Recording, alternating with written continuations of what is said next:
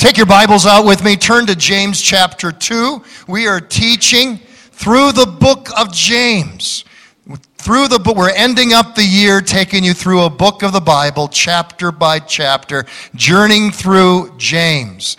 Uh, a sermon series that we've entitled Faith Works. Faith Works. Amen. And it is so true with the chapter that uh, we're ministering on this morning. I've just come from Solid Rock Cafe and uh, our morning song services, and uh, two adults gave their heart and lives to Jesus Christ this morning in Solid Rock Cafe. Two brand new visitors. Two brand new visitors. Hallelujah. And uh, I don't know the situation, but uh, one of them uh, was uh, uh, an Arab from the Middle East that was there and gave his. I don't know the background there.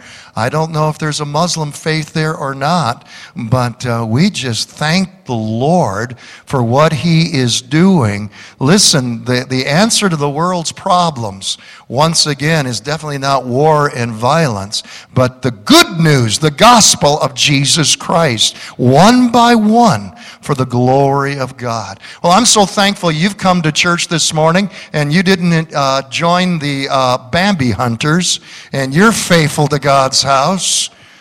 Oh, God help those guys that, I mean, put sugar beets and apples at the same tree all year long and then get up in that tree and then when Bambi comes by, bam, you know, and it, I, I don't understand the sport of the pray for Pastor Hal. and those that uh, have followed him in Bambi hunting, uh, yes, and that's where he's at. Uh, this is the annual pilgrimage to the great white north. I don't know if it's white, but to the north uh, to go Bambi hunting. Uh, I had my first Bambi encounter this week, and I wasn't hunting. It was Monday night. I had just taken Becky out on an expensive date. That's right. I took my wife, I took your pastor's wife out to dinner at Country Inn. I splurged. I even split a rice pudding dessert with her. Um, we're talking big ticket items here. We were leaving that restaurant and uh, driving westbound on 23 mile just east uh, uh of Hayes. Uh, I mean, it's dark, dark. Uh, isn't it something how early uh, it gets dark now? And it's just pitch black. bam! That quick. You know, I've had, I've had deer go across the road and I see them. I can swerve slow. I know you're supposed to drive through them. Like, don't give me emails. Tell me how to drive, you know. But I, I usually have, uh, but bam! I mean, it was right there, right that quick. Uh, I just got a flash in front of my headlights, a brown, and I mean, it hit bam hard. you got the impression. You got it. Yeah, yeah, yeah. I woke some of you up. And I, uh, my third accident with this car. Do you believe some cars are cursed? You know, all three. All, none of them are my fault. And uh, all three. And so I pull into the parking lot there at Emagine Theater under the uh, big pole light, and I, I'm examining the, the front of it. I'm, I'm expecting the whole thing to be just, you know, really smashed. And uh, the bumper was just jutting out a bit. And I just slapped it, and uh, it snapped right into place. That's it. Favor, favor, favor. Thank you, Jesus. Thank you, Jesus. Oh my. It, it must not have been a big deer. Must have been a, must have been a small one. Small, they're out and about. Uh, I understand. Pastor Hal was giving me all the explanations on it. Mating season, I don't know, hunters, they're, they're out and about. Uh, either, you know, it's either a small deer or somebody's dog is limping somewhere. I don't. uh, praise the Lord. Uh, I mean, I, but I believe, I, I believe uh, uh, it, it, it, was a deer. I do. You know, it's interesting when you look at that issue of believe, belief in America today. You want to hear some good news? I'm saying this very facetiously. Good news! More in America today are making a profession of faith than ever before. Over 90% believe in God. Over 90% believe in heaven. Over 50% believe in hell. Notice the difference. Mega churches are on the rise everywhere across our country. The Christian media is just exploding. Every candidate running for the office of president has made a profession of faith in God. Hallelujah. I'm pulling your chain. Yet, in the midst of all the religious talk, in, in the middle of all the, the, the faith talk, all the uh, uh, uh, uh, Christian talk, a voice rises up and leaps across the centuries and issues us a warning. The voice of the Apostle James. Listen to what he says. James 2, verse 19. Are there still some among you who hold that only believing is enough? Believing in one God? Well, remember that the demons believe this too, so strongly that they tremble in terror. Fool, when will you ever learn that believing is useless without doing what God wants you to do? Faith that does not result in good deeds is not real faith. For as the body without the spirit is dead, so faith without works is dead also. Dead also. This word that James give us, gives us was never more timely. The church that James was talking to was a church that was being persecuted for its beliefs persecuted for its lifestyle, persecuted for the values it held in God's word. And the church was starting to cave in, cop out, and compromise. And James reminds them belief is not enough. You must walk the talk and not just talk the talk. I believe persecution is coming to the Christian church. And I believe that that persecution will not take place just in the Great Tribulation. I believe that before we see and witness the rapture of the church, we as a church are going to experience persecution. I just was notified by our insurance company this weekend. They're offering us insurance uh, as protection against what I preach and teach in the case of lawsuits. The Christian church in America, I believe, is going to come under more and more pressure to compromise our values and our biblically held beliefs. There is a moral meltdown going on in our nation that would make Sodom and Gomorrah wince. I'm watching, I'm watching uh, the news this morning, early Sunday morning, and commercial comes on. Campbell soup commercial. Oh, what a quaint, cute little commercial as dad is talking to his son here who is enjoying Campbell's soup. And then all of a sudden the camera moves over and dad number two is sitting on the other side of the boy. Tommy has two dads.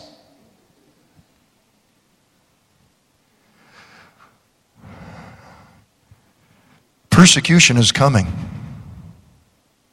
And there's going to come a moment in time where the church will have to make a decision. You and I will have to make a decision. Will we obey God or will we obey man? That's why it's time right now. You don't wait for when that time happens. It's time right now to build up our faith muscles. It's time right now to grow up spiritually. It's time to move beyond mere believing. into living what we believe. And that's why I want to preach a message that the Lord's laid upon my heart this morning based on James chapter 2. I preach a word to you this morning entitled Beyond Belief. Beyond belief. Father, grant us ears to hear what the Holy Spirit is saying to the church in this hour, and grant us hearts to receive. Lord, help us to move beyond mere belief into action for the glory of your kingdom. In the name of Jesus, and all God's people would say, Amen. James chapter 2, verse 1. Fill in the blank with me. My brothers and sisters, believers in our glorious Lord Jesus Christ, must not show favoritism. Favoritism. Here in James chapter 2, James is developing the thought of faith without works is dead. He's developing the thought that mere belief, mental assent, or mere talk is cheap. We have to see it translated into action. One example he gives is favoritism. In that day and time, in that day and time, it was common in the church for them to show favoritism upon the rich over the poor they would make a great show of bringing the rich man down to the front and give the rich man the best seat in the house while the poor were left to sit in the back. And James is saying, Woe be upon you if your church sign, your church sign says, All are welcome. Woe be upon you if all of you are singing, Yes, I love you with the love of the Lord. And it's on your signs and it's in your singing, but it's not in your lifestyle. My church staff, your pastors, your ministry directors will bear witness with me. They'll testify of what I have told them over and over and over again. People will forget our sermons, our preaching, our teaching. I have a hard time remembering what I preached last week. but they'll always remember if we cared for them, if we loved them, we remember them in their time of need. My pastors and my ministry directors will testify to this. I have sat them down, I've looked them in the eye, and I have said, I want no favoritism at Lakeside Assembly of God. And that favoritism has it's not just rich and poor. It's not just economic status. I'm talking about racism. I will not allow it or tolerate it in this church. I will not. I will not. I will not allow this church to be run by or just on the stage or in our ministries be just baby boomers, my age group.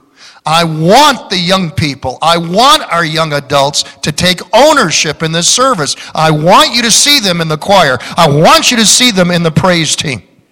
I want you to see them ushering. This must be a multi generational assembly in church. And that also means we don't just focus on the young.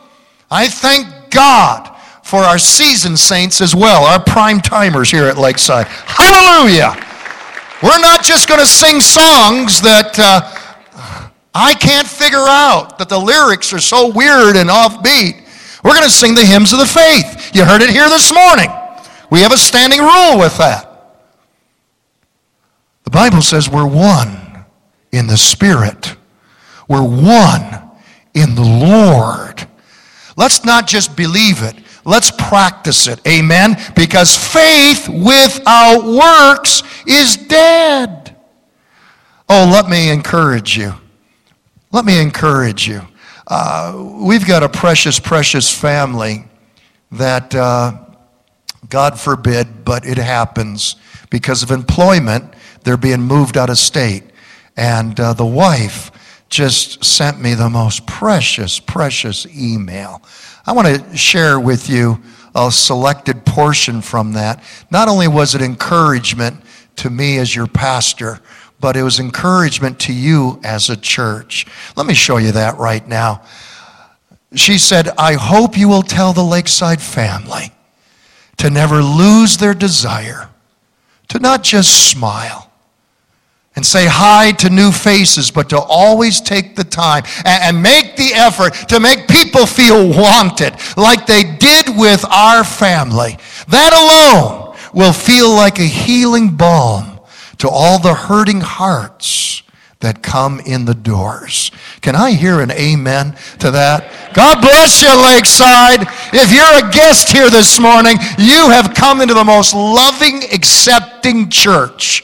And uh, you let me know if they don't greet you. You let me know if they don't say hello to you and find out your name because we want you to feel loved at home. You have found your church. Amen?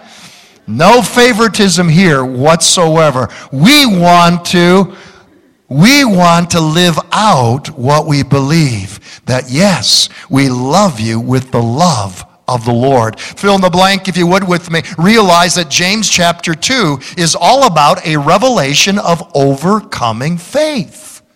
You want to know what overcoming faith is? Victorious faith, faith that will build up your spiritual muscles, faith that will bring overall spiritual maturity. You need to read James chapter 2. That's why I'm preaching it this morning. Here it is. James says in verse 26 As the body without the spirit is dead, so faith without works is dead also. If I wanted to choose a theme verse for the entire book of James, it's verse 26. James is saying we must live beyond belief. We must live out our Christianity. Faith is not only trusting, faith is also obeying the Lord. Real Christ followers don't just talk the talk, they walk the talk. I said they walk the talk. I said they walk the talk. Amen. I, I was getting worried you were asleep out there. Somebody help me. Help me preach here this morning. You see, what does it all add up to? Overcoming faith is being a word doer. We've got too many believers in America today and not enough word doers. Don't just tell me that you believe Jesus is Lord, live like it. Even the demons believe Jesus is Lord. That's the essence of James. Faith works. That's what he's talking about here this morning. James reveals a startling truth. Write it down. Christians will be judged on whether or not they were word doers. You're going to be judged for that. Did you realize that? But, Pastor, uh, I, I thought the judgment was just for sinners. That's the great white throne judgment in Revelation chapter 20.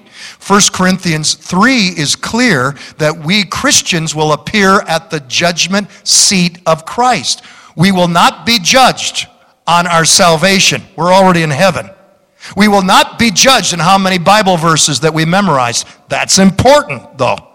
We will not be judged on how much systematic biblical theology that we understand, though that's important. We will be judged on how much of this word, God's written will, that we have obeyed.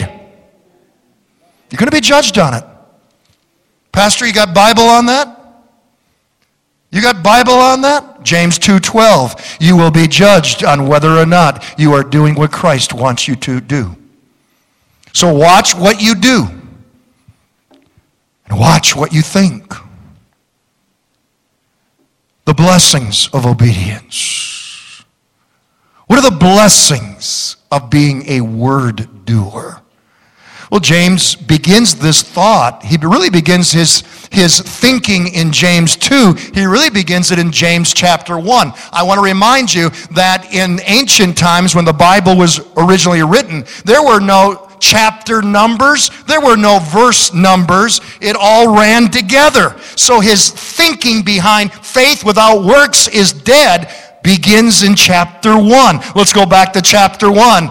Therefore, get rid of all moral filth and the evil that is so prevalent and humbly accept the word of God planted in you, which can save you. Do not merely listen to the word and so deceive yourselves. Do what it says. Anyone who listens to the word but does not do what it says is like someone who looks at his face in a mirror and after looking at himself goes away and immediately forgets what he looks like. But whoever looks intently into the perfect law, into God's word, that gives freedom and, and continues in it, not forgetting what they have heard, uh, but doing it, but doing it. There's the emphasis. They will be what? Blessed in what they do. Would you circle that word blessed?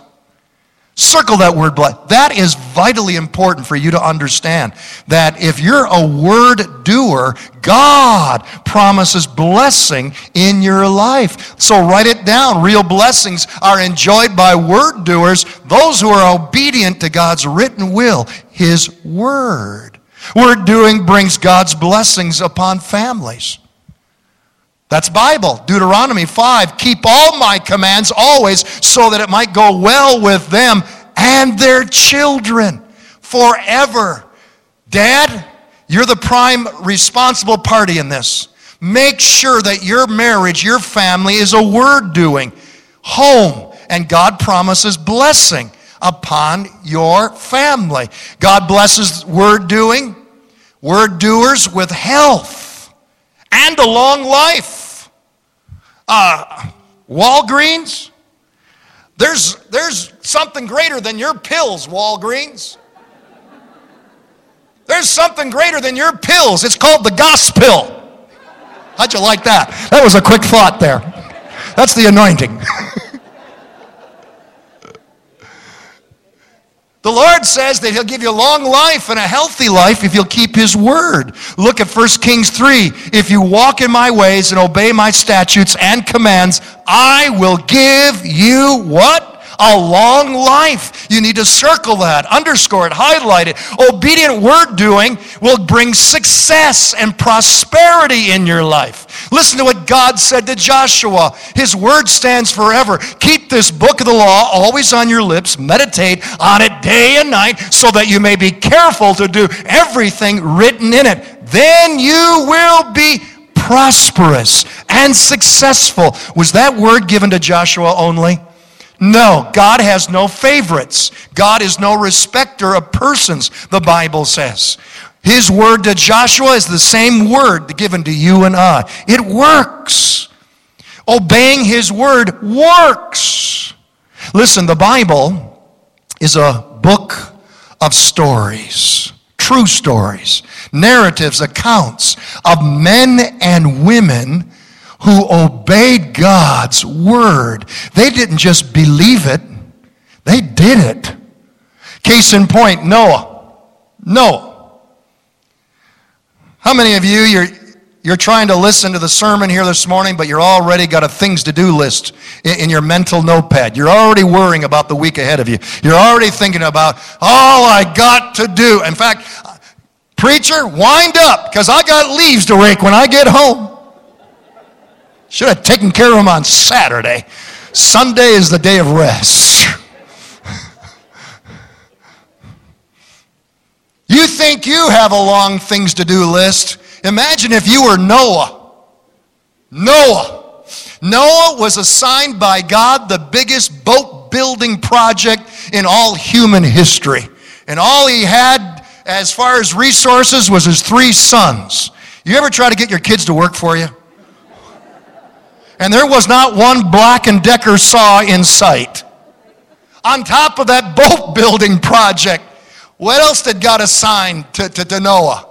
Uh, it was the greatest zoological enterprise known to man. He was to gather all the animals two by two and bring them into the boat. Oh my. And to top it all off, God says the world is coming to an end. Noah was one of the first doomsday preppers of all time. I, mean, you, you would almost think that Noah is sitting down with the Alka Seltzer. Plop, plop, fizz, fizz. Oh, what a relief it is. No. The Bible says this in Genesis chapter 6. The Bible says, Noah did everything just as God commanded him. There is no greater success epitaph written about your life, my life, than if God can say about us at the end of our days, He, she did everything I commanded him or her. You can fail at a lot of things in life, but if you're a success in being a word doer and obeying God's ways, His will, and His word, in God's perspective, you are the greatest of all successes. Hallelujah. Noah did everything that God commanded. And what did God say about Noah? What was God's perspective on Noah? Look at verse 8. God, Noah found favor in the eyes of the Lord. In other words, God was pleased with Noah. So the favor of God came upon him in a fresh new way, giving him unusual ability. And Noah's whole family was saved because dad heard from God and dad did what God commanded. And his family was not only saved, they took the cruise of cruises. Look out, Carnival Cruise Line. Look out, Royal Caribbean. Hallelujah. Do what God says, and your family's going to be blessed. Faith, faith Faith with works, faith in action, being a word doer is the story of Ruth. It's not just a story of guys. Ruth was the daughter in law of who? Naomi. And Ruth and Naomi have experienced the worst and the most tragic experience any two women could experience in the ancient Middle Eastern world. Both women have lost their husbands to death. Two women in the Middle East in ancient times. It was the most tragic situation that you could ever possibly imagine.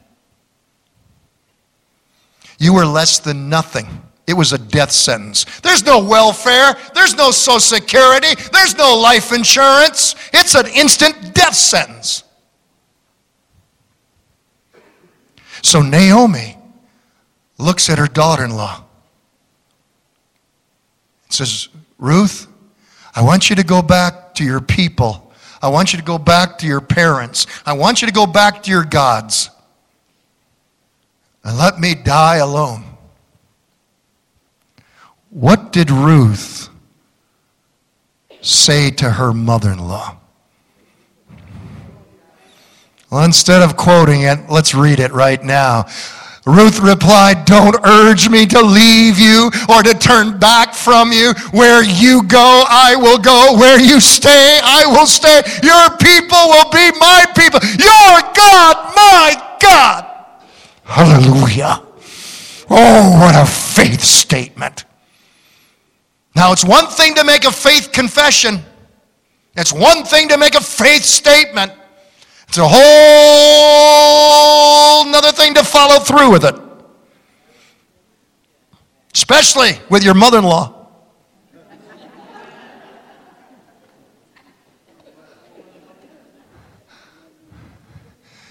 Ruth did follow through with it. Her faith was mixed with works. She follows her mother in law back to Israel and makes the God of Naomi her God. And we find that on our first day back, they're hungry. They need food. And because Ruth made Naomi's God her God, God can now bless, God can now prosper, God can now guide and direct.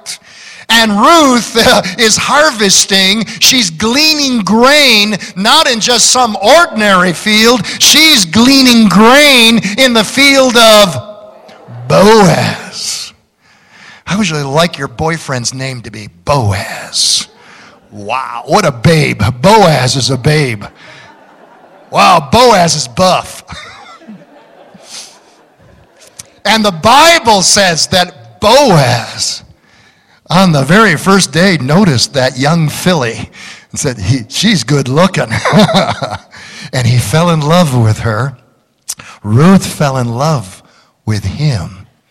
And overnight, the curse turned to blessing poverty turned to prosperity. And Ruth became the ancestor of our Lord and Savior, Jesus Christ. We're here this morning because of Ruth a pagan girl who said, Your God will be my God. and she lived it. Uh, faith with works became alive and overcoming. God blessed Ruth because she was a woman who was a word doer. How, how, about, how about, let me give you one more. How about Abraham and Sarah?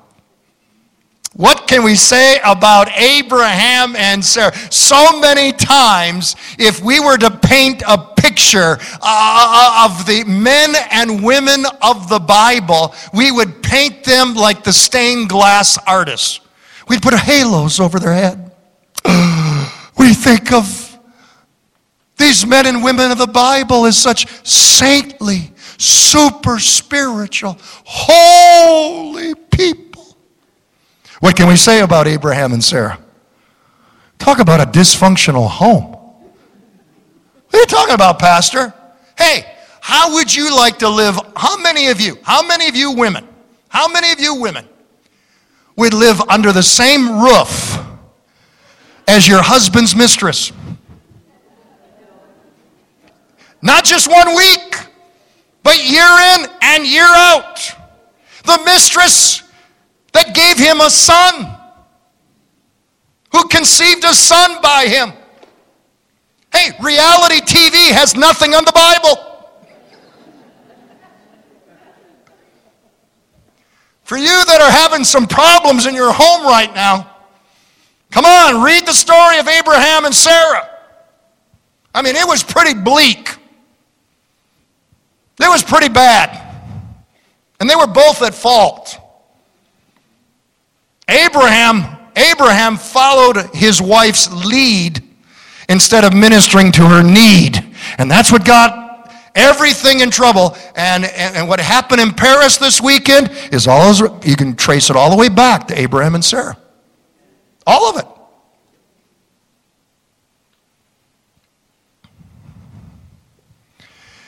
But Abraham and Sarah said, We're going to go God's way. We're not going to walk out. We're going to work it out. We're going to work it out. And they committed it unto the Lord. Read the scriptures.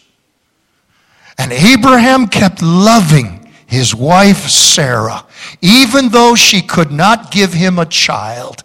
He is now 100 years old. I mean, he is just really making it on the Social Security. Social Security never thought Abraham would live to 100. I mean, he is making out like a bandit. Sarah is how old? 90. 90, yes. And God spoke to Abraham. Genesis chapter 17. God said to Abraham, Your wife Sarah will bear you a son, and you will call him Isaac. I will establish my covenant with him as an everlasting covenant for his descendants after him. Hear the word of the Lord. Abraham heard it. He believed it. He received it. The question is,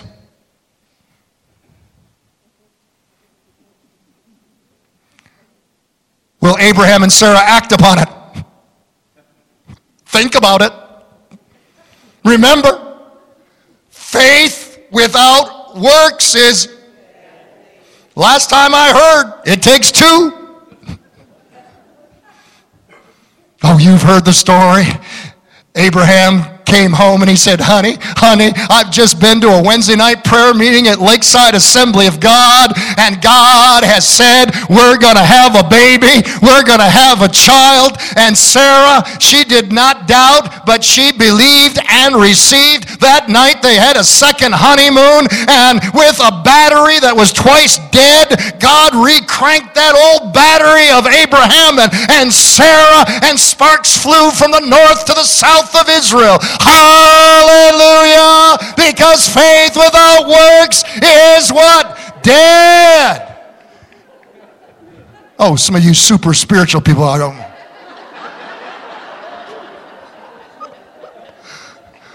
I love our Lord. Our Lord is so practical, and He's the God of second honeymoons. Hallelujah. He's the God of the miraculous. We are here this morning because Abraham and Sarah believed and received the word of the Lord and then acted upon it with a second honeymoon.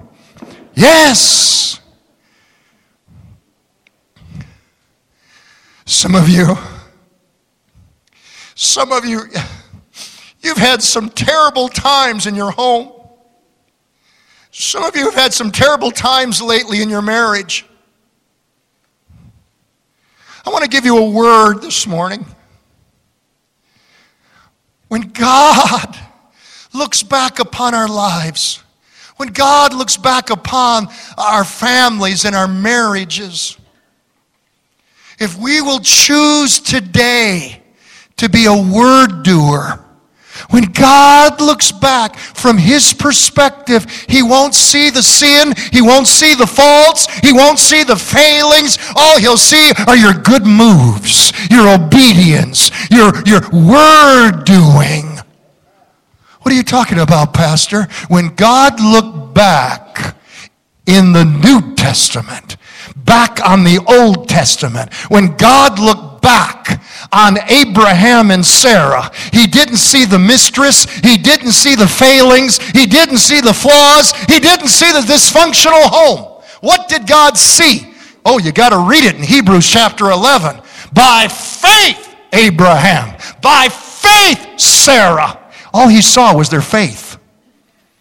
By faith, Abraham was looking forward to the city whose architect and builder is God. By faith, even Sarah, who was past childbearing age, was unable to bear children because she considered him faithful who had made the promise. And so, from this one man, and he as good as dead, came descendants as numerous as the stars in the sky and as countless as the sand upon the seashore. Oh, Sir, ma'am, young person, will you decide today? Will you start today to be a word doer? If God said it, I believe it, I receive it, I'll obey it, I'll act on it. That settles it. I'm going to be a word doer. If you'll start doing that today, from God's perspective, all he'll see are your good moves. All he'll see is your obedience. All he'll see is the beauty. All he'll see is the faith. That's the word of the Lord. Amen. How many of you, how many of you would like to save thousands and thousands and thousands of dollars? If you don't raise your hand, I want to have an appointment with you this week. Because you're nuts. you need some help. I want to especially talk to married couples. I want to especially talk to married couples right now. How many of you married couples? Let's talk about your budget right now. I've sat down with a lot of faces that I'm looking at, and I, we've talked about your budget. Let's talk about your budget. Let's talk about uh, your dreams for the future with, with uh, your monies. How many of you married couples, how many of you family heads would like to save thousands and thousands and thousands and thousands of dollars? Hallelujah. I got both of mine raised. Sure. Do you know how much marriage counseling costs you today per hour? 150 bucks an hour for a marriage therapist on average. How much does a good divorce attorney cost you? How much will it cost you to go to divorce court? How much will it cost you in the long run, in pain, in agony? What will it cost your children?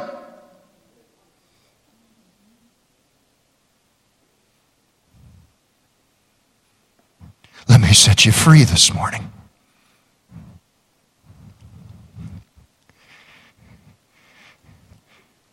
If you will just follow this, I can save you thousands and thousands of dollars. And far more than that, I can save you pain beyond imagination. What am I talking about? Will you choose to be a Bible husband? Will you choose to be a Bible wife? You can save me a lot of time. I, and again, us pastors, we're here to counsel you. We're here to spend time with you. But you can, you can save us time so we can focus on other needs in the church. Just do it. If it says it, do it. What does it say? Wives, what does it say? Wife, if you're going to be a Bible wife, what does it say? Oh, get that word submit out. Because that, that word submit is true for both husband and wife. Ephesians, Ephesians 5.21, submit ye one to another in the fear of the Lord. So they're both to submit to one another. It's the form of submission that's different. How is a wife supposed to respond to her husband? With respect to follow his leadership. Let him be a man. There is built within a man the desperate need to be a man. That which separates us from women is more than physical anatomy. It's the male ego. And it's labeled fragile, handle with care. Respect him. Let him lead. Well, Pastor, he doesn't deserve it. You don't know what's gone down in the home. He doesn't deserve it. Then give it to him on credit. You do everything else on credit. Well, he doesn't make good decisions. He married you, didn't he?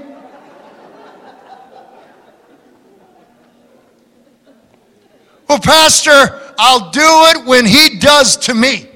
When he starts loving me like he should, then Scripture doesn't say that. The issue is are you going to be a word doer? You know what the Scripture says there in Ephesians 5? Point blank. Read it, girls. Scripture says in Ephesians 5:22 and following, do it as unto the Lord. I, I let Becky down time and time again. She has not married Jesus. I know this was a big shock to her. and that's the problem with a lot of you girls. You think, you know, you, your expectations are perfection. There's only one that is perfect, and he ain't it. and neither are you. He's going to let you down. And that's why you need, you need to do what the Bible says, irregardless on how he responds, because Jesus will never let you down. So do it unto Jesus. Do it unto Jesus. Do it unto Jesus. Do it unto Jesus. If you want corn, plant corn. If you want corn, plant corn. But if you're planting corn, you're not going to get wheat. If you want love, plant what the Bible says. Sow good seed, and you reap a harvest. Husbands, will you be a Bible husband? Will you be a Bible husband? If you're going to be a Bible husband, if you're going to be a word doer, that means that every single day you got to die, buddy. You got to experience death. You got to die. What are you talking about, Pastor? Read the scriptures. You're to love your wife as Christ loved the church and gave his life for the church. That doesn't mean just merely taking the bullet for your wife. Oh, you're crazy. Doesn't mean just pushing her out of the way and you get hit by the Mack truck. It means die to your selfish desires, your selfish needs, your OCD perfectionism. Die to your selfish desire to make her your slave. And come alive to her needs. Come alive to her. You know what my greatest thrill in life is? And I'm not lifting up Phil Christ, but I'm, I'm being honest with you. I really get jazzed when she giggles and I do something for her. I give her something, I take her to somewhere special. Uh, I find out something that's going to really please her. I mean, I live for that. And I'm not blowing, please, please, please. I'm not blowing my horn. I'm just saying, guys, there's no greater fun in life than pleasing your wife, identifying what her needs are, and making her happy. Every word of counsel that I'm giving right now is all Bible based. Sir, ma'am, just do the word. Follow the scripture. Follow God's plan. If you've got a husband that's dying to what he wants and coming alive to what his wife wants, and loving her as Christ loved the church. And you've got a wife who's a word doer. And she's respecting her husband. She is encouraging his leadership in the home. What kind of home do you think we're going to have? What kind of a marriage do you think we're going to have? We're going to save you thousands upon thousands of dollars. We're going to save you all kinds of pain, betrayal, and rejection. And what will be the fruit? What will be the harvest? You'll be able to sit down with one another and say, I want to grow old with you. You're my best friend. You'll be able to sit there and watch your children grow up. And you'll pass on a holy heritage to them. Their marriages will be healthy. Their marriages will be Bible marriages. You'll watch your grandchildren rise up. The blessing of the Lord will be upon your home your children, your children's children, all because you're a word doer. You have determined, come hell or high water, I'm going to be a Bible husband. I'm going to be a Bible wife for the glory of the Lord. Now, some of you I've left out with that whole example. I've, I've done nothing but given you one example. It was marriage. I've given you an example of what it means to just follow God's word, believe it, receive it, and act on it. What would happen to these United States of America if America not only believed the Bible, but practiced the Bible? What would happen in this country if we obeyed God's word and we were word doers? Oh, think of that with me real quick here. At the core of God's word are his Ten Commandments. What are his Ten Commandments? Oh, oh, write it down if you would. Imagine what would happen in America. Commandment number one Thou shalt have no other gods before me. What would happen if our country practiced that? Our country would see the end of paganism, secular humanism, Satanism, and hedonism. The neo pagans would stop hugging trees right and left and worshiping Mother Earth. We would be reminded of the truth that is written upon our currency. In God we trust. Hallelujah.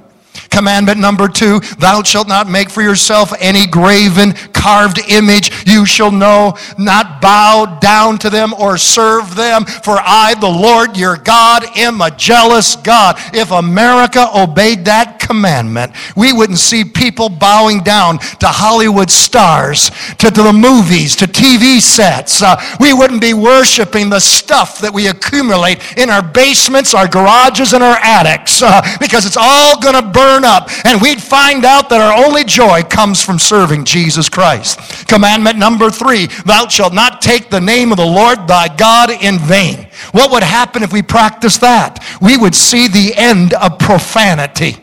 By the way, when you use God's name in vain, you curse your very soul.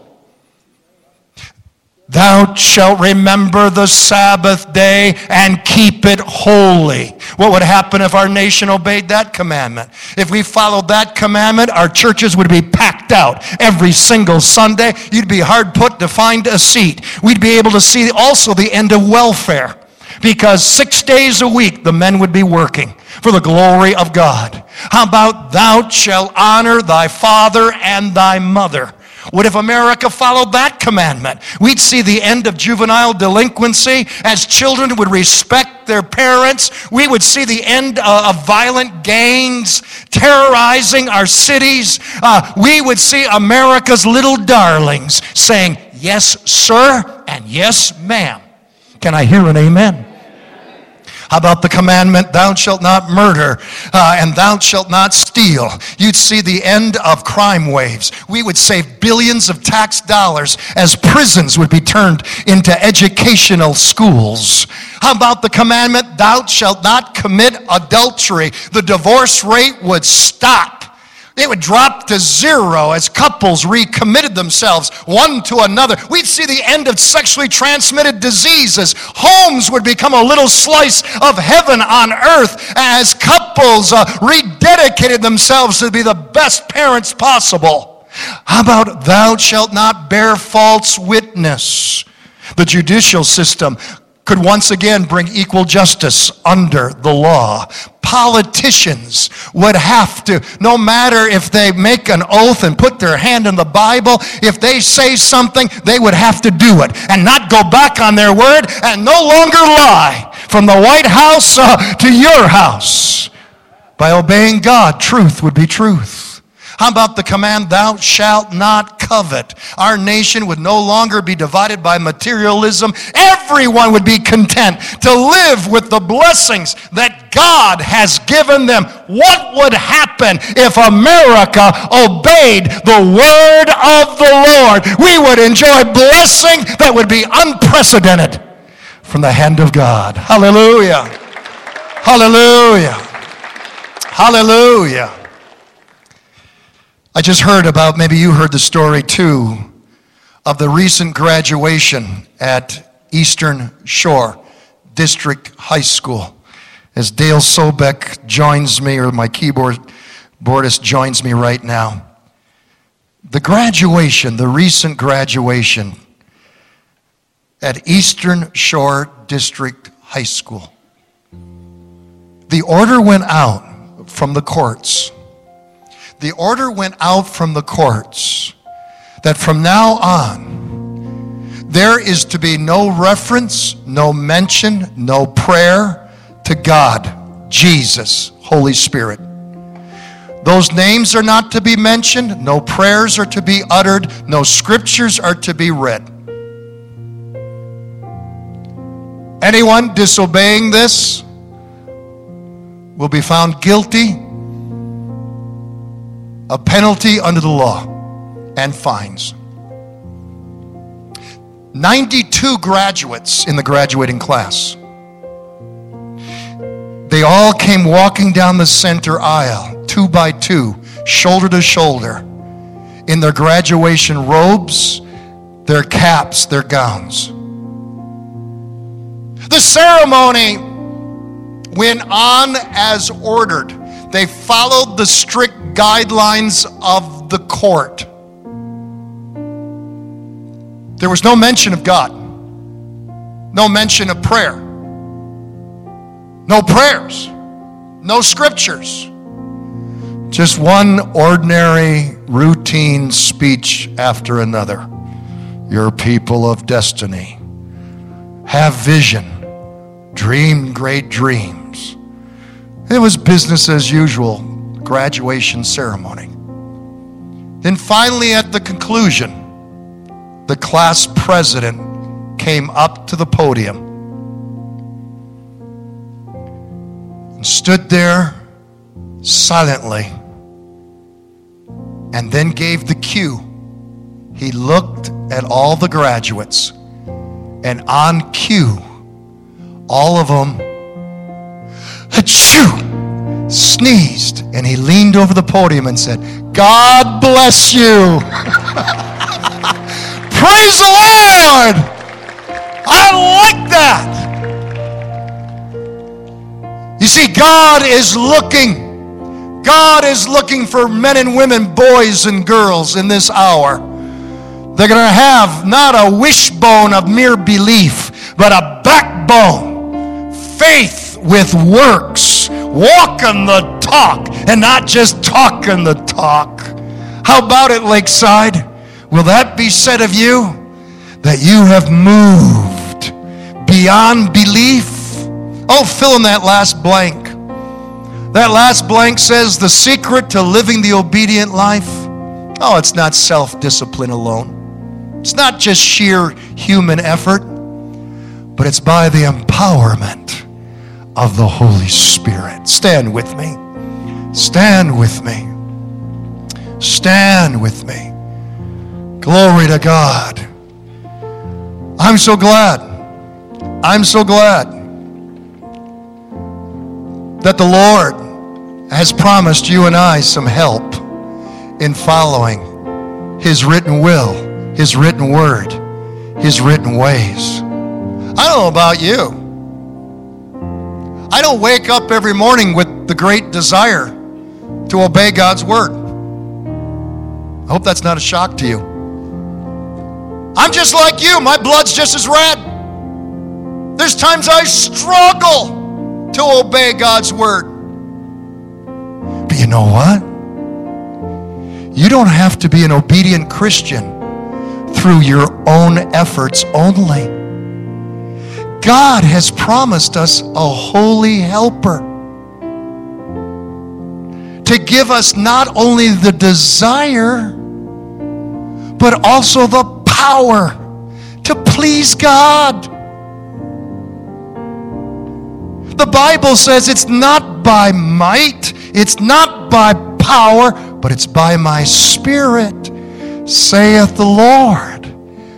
Who am I talking about?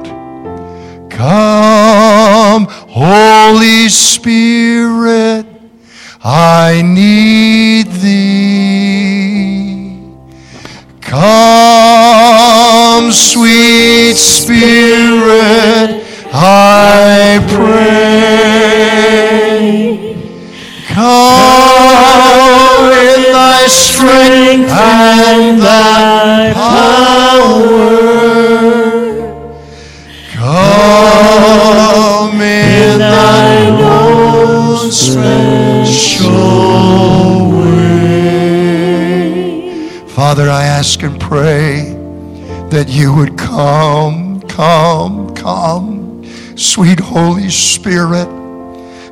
us to obey your word. Help us to be Bible husbands and Bible wives. Help us, oh Lord, to be Christians, Lord, who live out a holy faith. We don't just believe it, but Lord, we obey it. Heads are bowed and eyes are closed here this morning. How many? How many? How many are here this morning and you're not sure that you're right with God? You're not sure that you have a home in heaven. How many are here this morning that you're not sure that you're a Christian and you want to be sure? I'm going to pray a prayer, a prayer of salvation, a prayer that'll make you right with God and put you on the highway to heaven. If you'd like to be included in this prayer, I want you to do something more than just believe. I want you to act on what you believe.